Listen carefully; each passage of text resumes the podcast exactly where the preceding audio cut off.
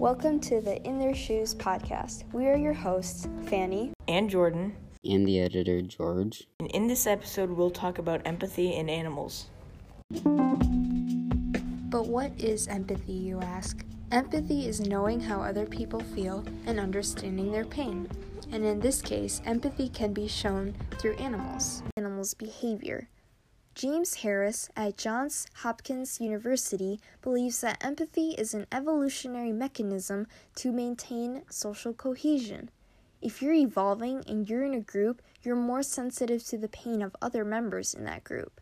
This is true because all of us, including animals, show empathy to socialize. For anyone who has a dog, especially, and if they take care of them, they are more likely to empathize with them too and this shows that anyone can have empathy. According to research, many people think that animals can only empathize each other. This conclusion is only from people who have experience on animals Animals can show empathy in different ways too.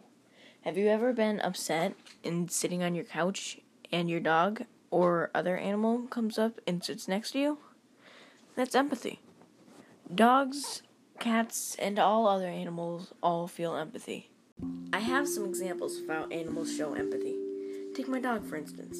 His name is Basque, and he is very empathetic.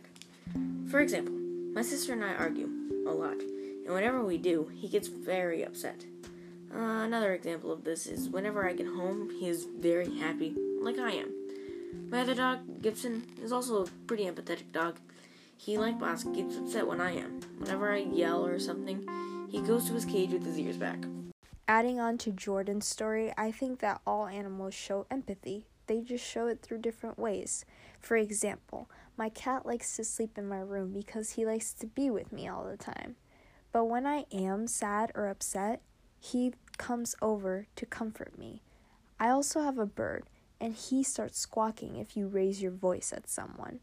This shows that no matter what animal you have, chances are that they're going to show empathy towards you in some sort of way.